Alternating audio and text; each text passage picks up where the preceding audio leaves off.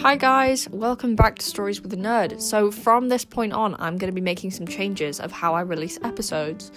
I know I've been struggling to get episodes out at the minute because I, I am a student, I'm in school, and the work is building up. I've got my exams this year. So I've decided each episode is just going to be a single chapter. So then I can get the episodes out more frequently and I don't have to keep you waiting for as long. And it's easier for me to manage. So I hope that's okay with you guys. So this episode is just going to be chapter 20 of Was Once Knocked Three Times by Cressida Cowell. And I really hope you enjoy it.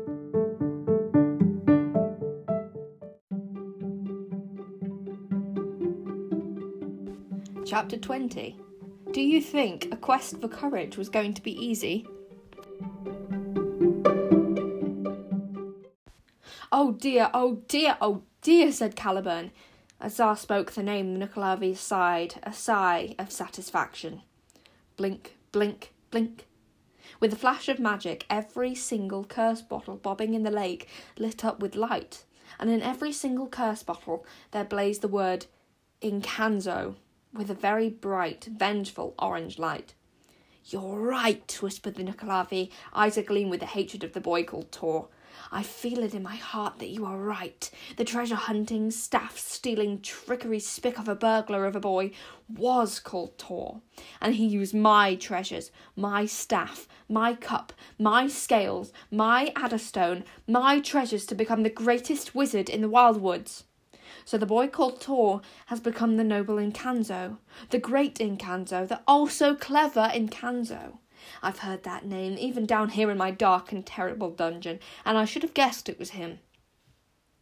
The Nuckelavee spat out every Encanzo with as much disgust as if the word had been made out of burnt and bitter mustard seed, mixed with the pus like ooze of putrid green bad eggs.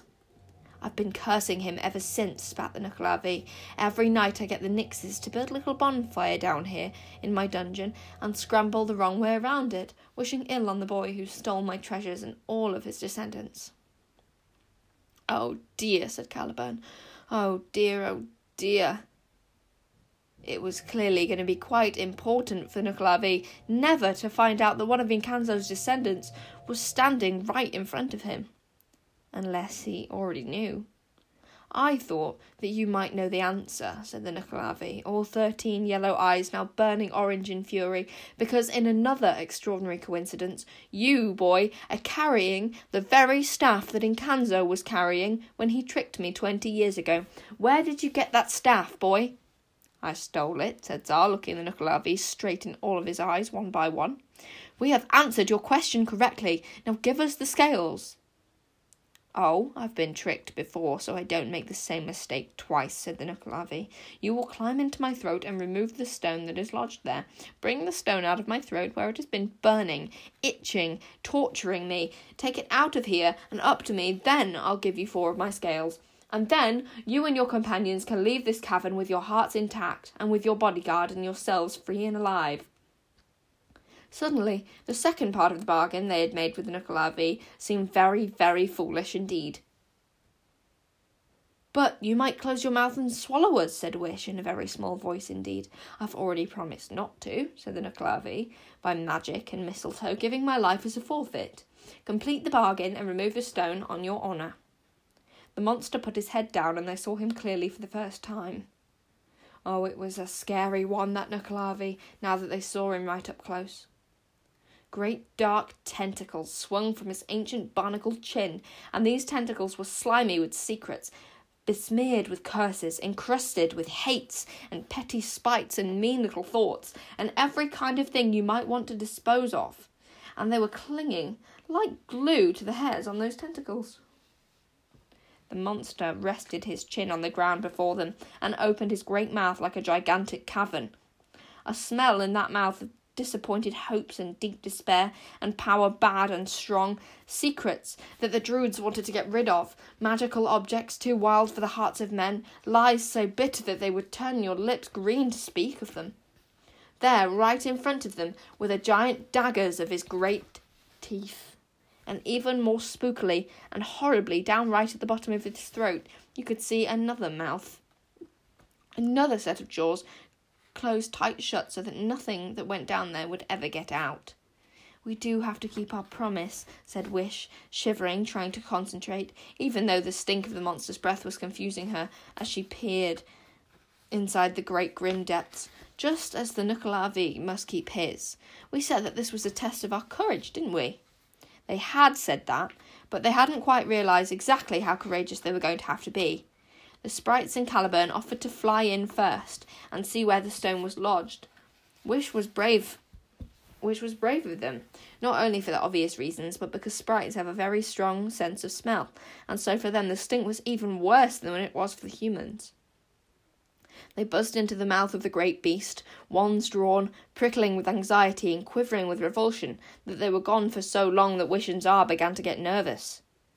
When they eventually emerged, they all looked green with nausea, and Bumbleboozle actually threw up. It's uh, yucky in there, said Bumbleboozle.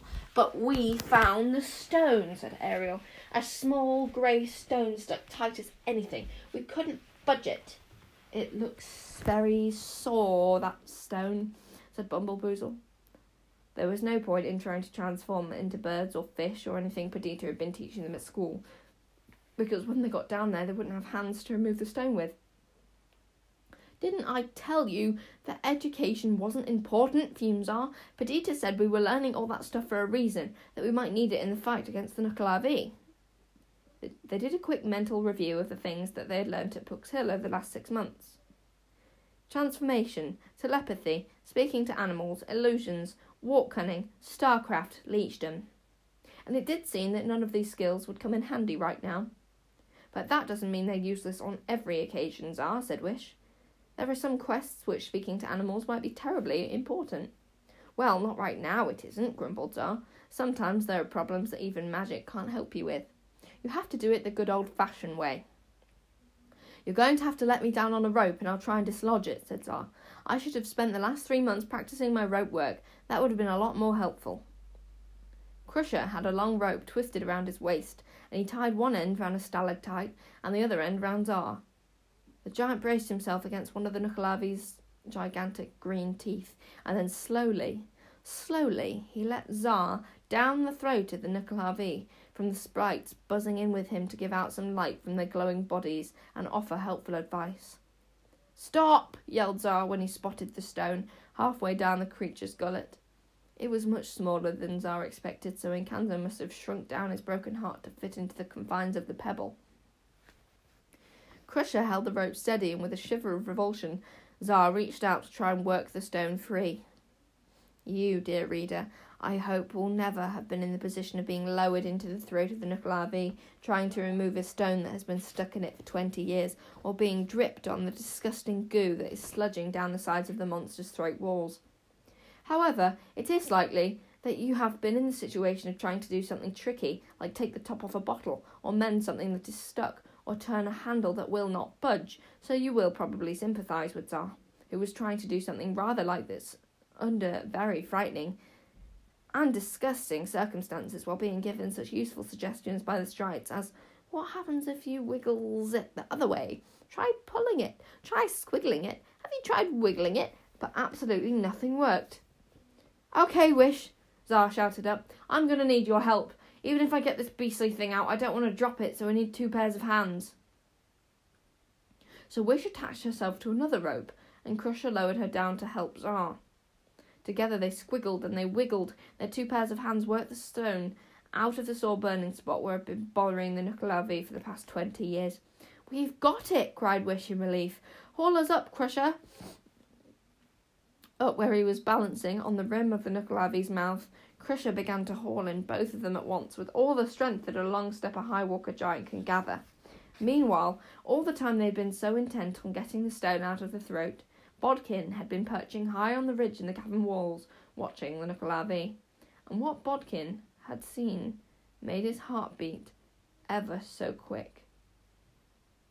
Slowly, slowly, ever so slowly, as Crusher and Wish and Xar and the sprites and Caliburn were all concentrating on getting the stone out of the Nuckelavee's throat, the Nuckelavee was very gently lowering his top jaw. Slowly, slowly, ever so slowly, the Nuckelavee was shutting his mouth. Bodkin opened his own mouth to shout out a warning, but he was so scared no sound came out. What on earth should he do? Wait a second. The Nuckelavee had said that the magic of the wizards did not work in here, but the enchanted sword was stuck in the scabbard. But how about the do it yourself magic staff? That wasn't the magic of the wizards, that worked on its own. Maybe the staff would work in here. He pointed the do it yourself staff at his forehead. Squelch! The staff stuck firmly to his right temple. Great. Now he had a staff stuck to his head. This sort of thing never seemed to happen to proper heroes in stories. It took a few moments for Bodkin to remember the right words to get the staff to unstick, which it did with another protesting squelch. Okay, so we had a weapon that at least worked, although it was a little difficult to see how sticking things to other things was going to be helpful in this kind of emergency. He gathered all his courage together. Wish and Xar were dangling down inside the throat of that monster.